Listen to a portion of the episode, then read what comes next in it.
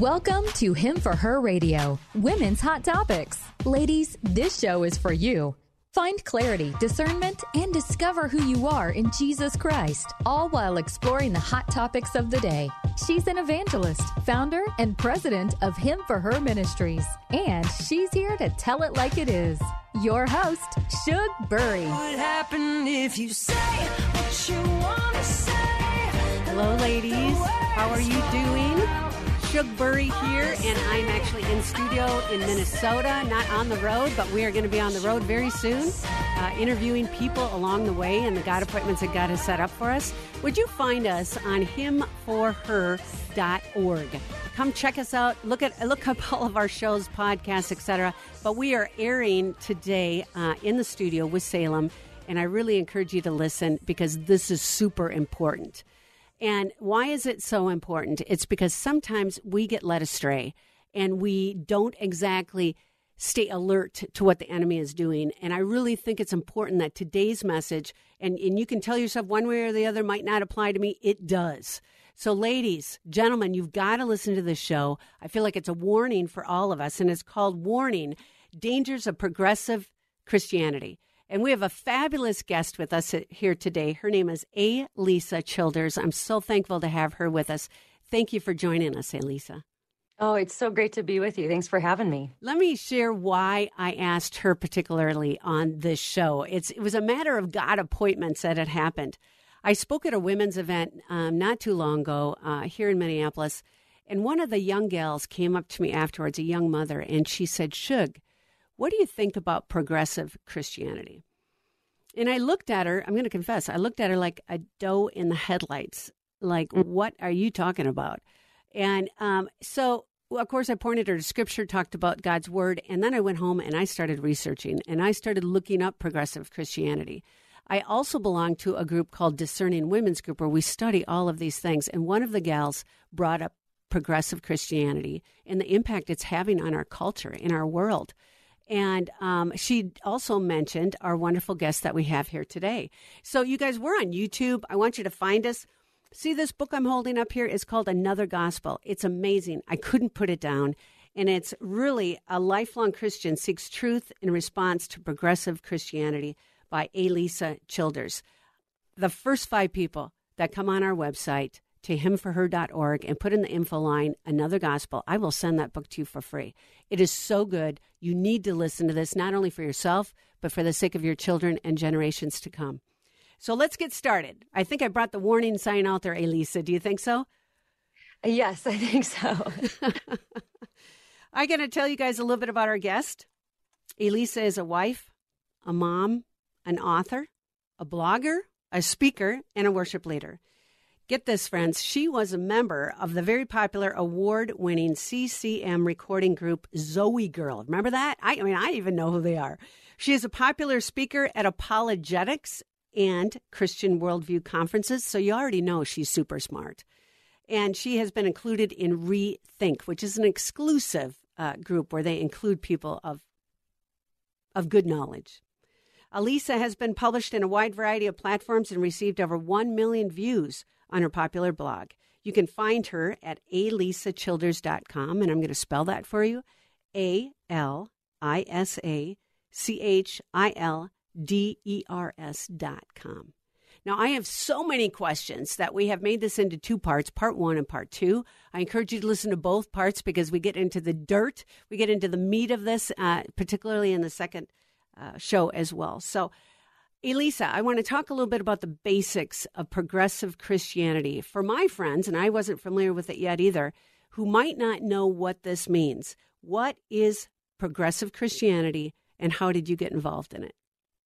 Well, progressive Christianity, just to put it in a nutshell, is a group of people who identify themselves as Christians. Most of them grew up in the church, but they're redefining, they're rejecting even, and reinterpreting some of the core historic doctrines of Christianity. So essentially, they're redefining the gospel to mean something different than it has to Christians historically, which in my book, I argue really ends up giving you a different God, a different Jesus. It's a different religion, in my view, because it's it's really taking away some of the core issues of belief that have united Christians for 2,000 years and what's made Christianity unique in the world for, for 2,000 years. And so they're still applying the label Christian to it, but they're changing what it actually means. Why even keep the name Christian on it? Well, it, different reasons for different progressive Christians. I some would argue that they believe they're actually the historic version of Christianity. They believe that uh, modern evangelicalism has co-opted Christianity and changed it into something else. And uh, certainly, we can we can bring out criticisms of of all different types of uh, Christian Christians and Christian groups and maybe some things they've gotten wrong. But the problem with progressive Christianity is they're not just changing their minds on methods, they're not just changing their minds on maybe some political or social issues. These are these are core historic doctrines that define the gospel that they're really redefining, changing, and even often rejecting. Mm. Um, can you tell us a little bit about um, how you got involved in this to begin with? Yeah, well, I grew up in a Christian home, uh, loved Jesus as far back as I can remember. I've always believed in my bones that the Bible was the Word of God. I never doubted that.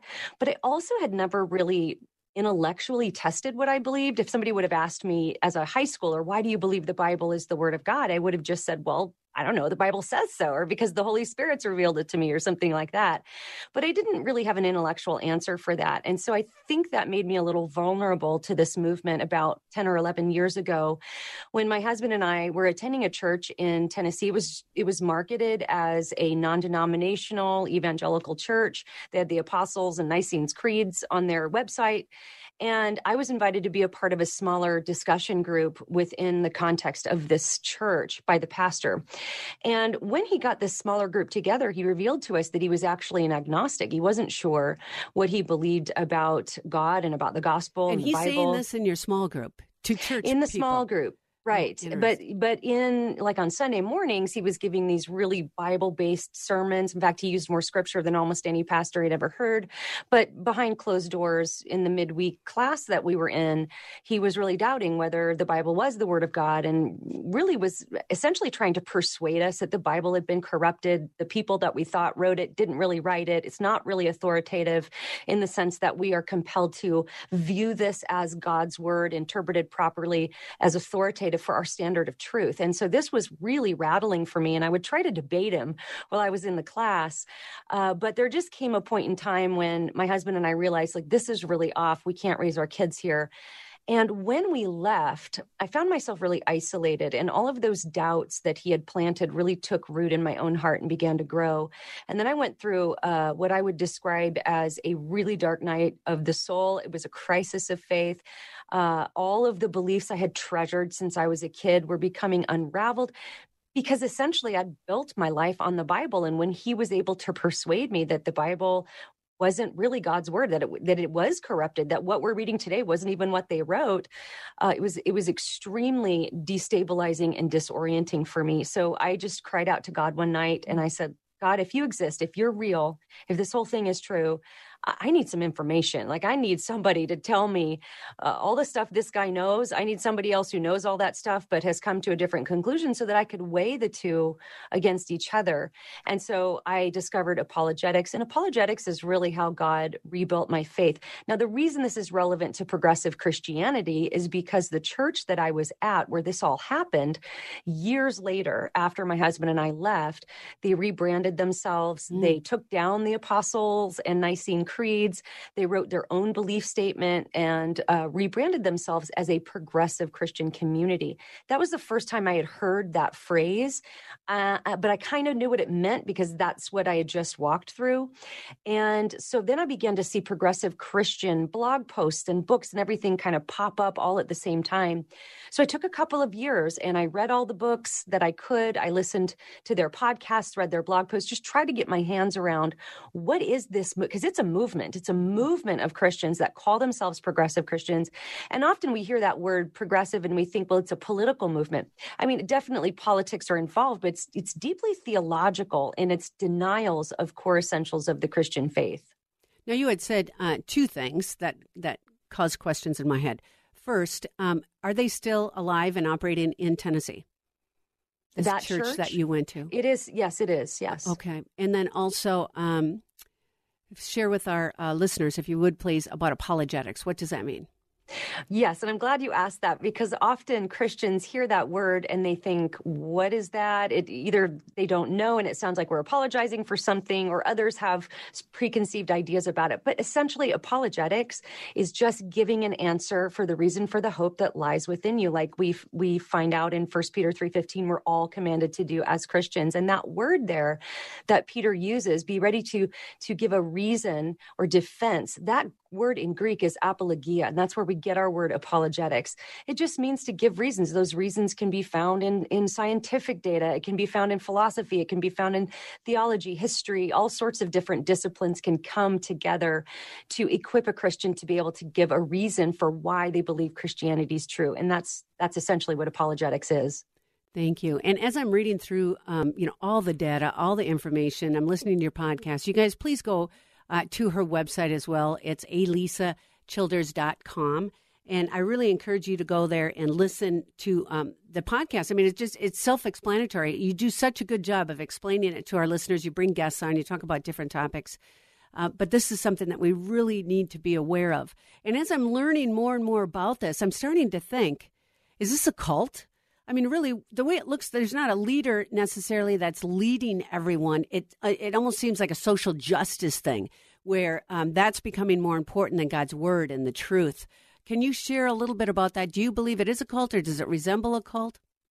There are definitely some cult like beliefs and behaviors in that. I would say the first thing would be what we find in, in cults like Mormonism and Jehovah's Witnesses that they'll use a lot of the same words, but they mean different things when they use those same words. And that's huge in progressive Christianity, where they'll say things like, Oh, I believe the Bible is divinely inspired, but they don't mean it in this classic sense that this is God's word, like God breathed is the word mm. that that we get inspired from. And it means like it this is God's word, his words on a page. Doesn't mean that the people who he used to write scripture are human typewriters, that they were just in some kind of a trance and dictating. He certainly used their personalities and their cultural context, their grammar styles, but it's his, the the words are inspired. They are God's word. But in progressive Christianity, that's changed and that means something more like i find it really inspiring spiritually or it's it's inspiring to me. So it takes on a different thing but they do that with lots of words. They've redefined the word tolerance redefined the word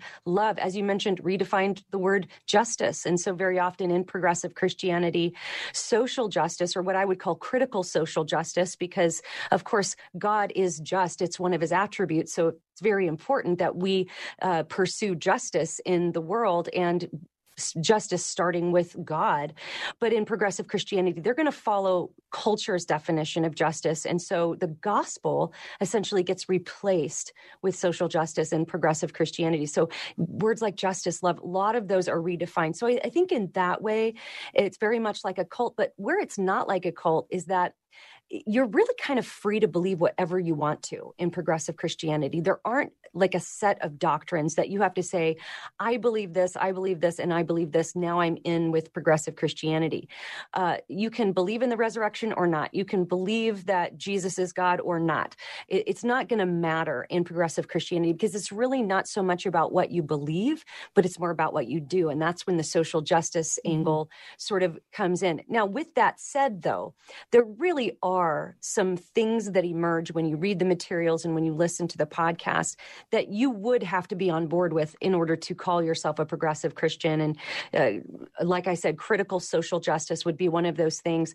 Um, Same sex marriage and relationships and affirmation of that would be a huge core tenet of progressive Christianity. And for that matter, not just homosexuality, but just a different sexual ethic in general. In progressive Christianity, if you tell people to wait until they get married to have sex, that's viewed as uh, really stunting their their flourishing, and and so you know that's going to be off the table. So there are definitely some core tenets, but as far as theologically, what you believe about Christ, what you believe about the nature of God, what Jesus accomplished when he was on earth, that's all sort of up for grabs. You can believe what you want about that. Mm-hmm. And that's sort of a core defining feature of progressive Christianity. And friends, as you're listening to this, ladies, this is the core of our faith is that Jesus died for our sins and rose from the dead. That's right. And he is divine. And ladies, if you take that out of anything, you are not saved. Just That's you know, right. I can't get any more uh, forward than that or bold. Yes. You know, and so I think this is why it's so crucial.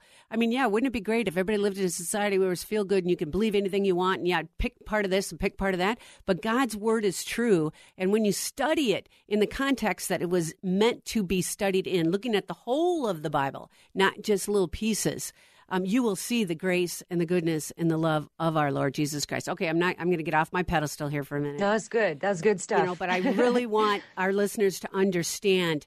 Oh yeah, that all sounds good. Uh, you know, social justice versus biblical justice, things like that. But I got to tell you, it is not saving. And ladies, you don't want your babies going down that route either.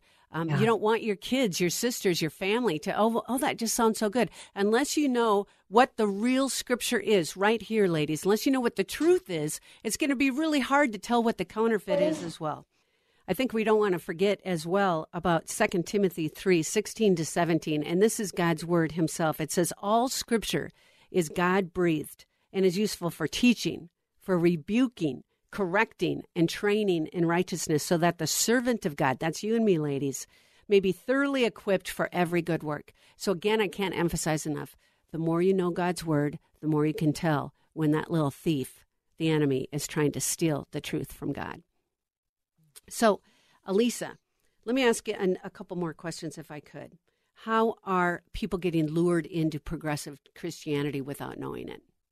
That's an interesting question because, in my experience and in my research, what I've discovered is that progressive Christianity is primarily made up of ex evangelicals.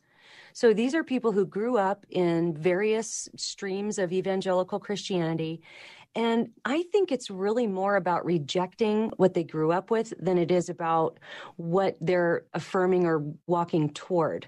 And so, in many cases, you have people who have been through maybe hyper legalistic, fundamentalist type environments where I, I talked with people who weren't even allowed to eat Lucky Charms cereal because it was demonic or something, or they weren't allowed to wear shorts, or they were told if they're uh, found in a bowling alley when the rapture happens, they're not going to go. And, and, you know, kind of some of this legalistic stuff that was added. And so in rejecting that, they end up throwing the gospel out with it. Hmm.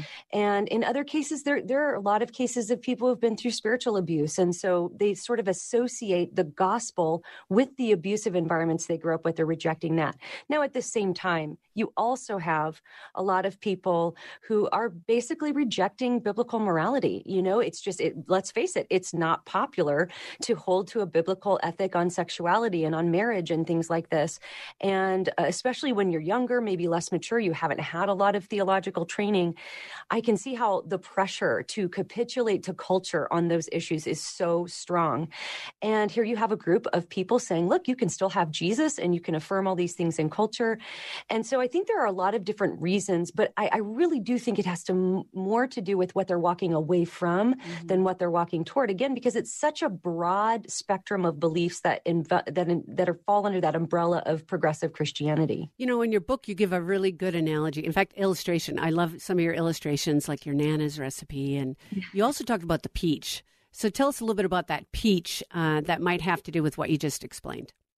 Yeah, so I tell a story in in the beginning of one of the chapters of my nephew when he was about about 12, I think, and I was visiting my sister's house and he was running outside to play with some of his friends and he grabbed a peach out of the fruit bowl on the counter and he was going so fast that he slammed his head onto the counter as he was grabbing this peach. And immediately he looks at the peach and he squeezes it and squishes it and he yells, "Stupid peach." And then he chucks the peach out the front door and so it's just, you know, the peach got blamed for all of the anger and fury that rose up within him because he slammed his head on that countertop. And I, I think in very many ways, that analogy is really apt for why people are leaving the church. There was something that happened, but they're blaming the gospel and chucking that out the door rather than saying, hey, it's not the peach's fault. I slammed my head on a counter. Like, let's figure out how to heal that wound mm-hmm. rather than get mad at some arbitrary thing that really didn't have anything to do that because essentially i mean the gospel has a lot to say about abusers and and hyper legalism and things like that. The gospel is really the answer to those things but it's kind of like we throw the baby out with the bathwater. The gospel gets thrown out with whatever experience people had growing up in the church. I really do think that a lot of these stories we listen to where people have walked away and they're embracing progressive Christianity, it's coming from a place of not really, I think, understanding the real gospel, because that's really what the cure is for all of the things that, you know, for many of the things that they're rejecting in the first place. Mm-hmm. And ladies, you got to remember too that the church, you know, it, it is human led, you know, it, and we are sinful, and you know, mm-hmm. sin happens. But it's God's word that is the truth, and He That's loved right. the church, and He uh, rested all things on the church, and Jesus is the head of that. So when we get burned by a church or someone else, you got to remember that scripture that says, "For our battle is not against flesh and blood." But against the spiritual forces of evil. And so, ladies, I want you to remember that. Um, and eh, also keep in mind, too, and when you attend a church, I want you to look at it through the lens of Christ and ask yourself would Christ be pleased with what's going on in this church? And if not, ladies, either do what you can do to help change it or get out. I mean, I know that there's not a lot of time that we have when we're raising our children. Maybe your husband isn't a believer, whatever. Um, you know, I just can't encourage enough to make sure that that church is following God's word, it's speaking truth, and the only way you can know is to get to know truth yourself. Um, your book, you talk about deconstruction and how oftentimes a progressive church will try to deconstruct uh, your beliefs. And you, you shared in your book about your experiences with that. Can you take just a minute and share with our friends what that means? Yeah, deconstruction is a phenomenon we're seeing happen all over the place. And essentially, what that it's a fancy word that just means the beliefs you grew up with, you're picking them apart. And most often with deconstruction, you're discarding those beliefs. This isn't, it's, it's, people often confuse deconstruction with doubt. They're a little bit of a different animal. I think with doubt, an honest seeker might say, why do I believe this? Or is this belief true and then they'll pick that apart and then cling to what's true and so in that way honest doubt is really built upon truth and i think that's fine i think that's actually a healthy part of maturing in our faith is to say well why do i believe this? Or is this biblical? Is this belief lining up with reality? That would be more in the doubt category. Deconstruction is more built upon this postmodernism that our culture is so caught up with right now and that would include moral relativism. Essentially what's true for you is true for you what's true for me is true for me. So if that's your foundation, if that's your view of reality, then it's sort of viewed as virtuous to take that construct of truth that you were given from your church or your parents, deconstruct that, tear that building down so that you can construct your own truth so that you can live your truth. And you can see how one is sort of built on truth, the other is built more on relativism. And so that's why I think deconstruction is is it's such a phenomenon that people are viewing as virtuous because in progressive Christianity, remember I mentioned it's not really about what you believe, it's more about what you do. So you you can construct any version of truth that you feel is your truth that makes that works for you, that makes you feel good. In fact, there's a really strong focus on personal conscience in the movement of progressive Christianity. You know, you have this conscience, you need to follow that, you need to listen to that. And even in, when that disagrees with the Bible, you need to go with your God-given conscience according to many progressive progressive Christian writers. And so you can kind of see how it's built upon sure. moral relativism and mm-hmm. following your own feelings and yeah. preferences. Yeah. And that's that's where deconstruction is kind of all about. And that could be a lure for a lot of people and they mm-hmm. wouldn't even know it. You know, in John uh, 8, verse 22, it says, And you will know the truth, and the truth will set you free. Ladies, we're out of time. I don't know what happened, but it zipped right on by. Um, Alisa is so uh, knowledgeable in this area. And will you stay with us, please, for a part two? Absolutely. You know, I've still got a ton of questions to ask. But, ladies, I got to ask you a final question. Do you know Jesus Christ as your Lord and Savior? You know, it's a simple prayer Father, come into my life. Help me to turn away from my sin and to turn toward you. I believe you died and rose for the dead for me, and I invite you to come into my life. So, most important, ladies, that's what you need to know. That is the truth and the Holy Spirit will lead you for the rest of your days. Ladies, this is Shug Burry, host of Him for Her Radio Women's Hot Topics, and I'm so glad that you joined us here today. Stay with us in part two, if you will, as we talk about warning the dangers of progressive Christianity with Alisa Childers. Thank you so much for joining us, and I'll see you next time You know I love you. Over and out.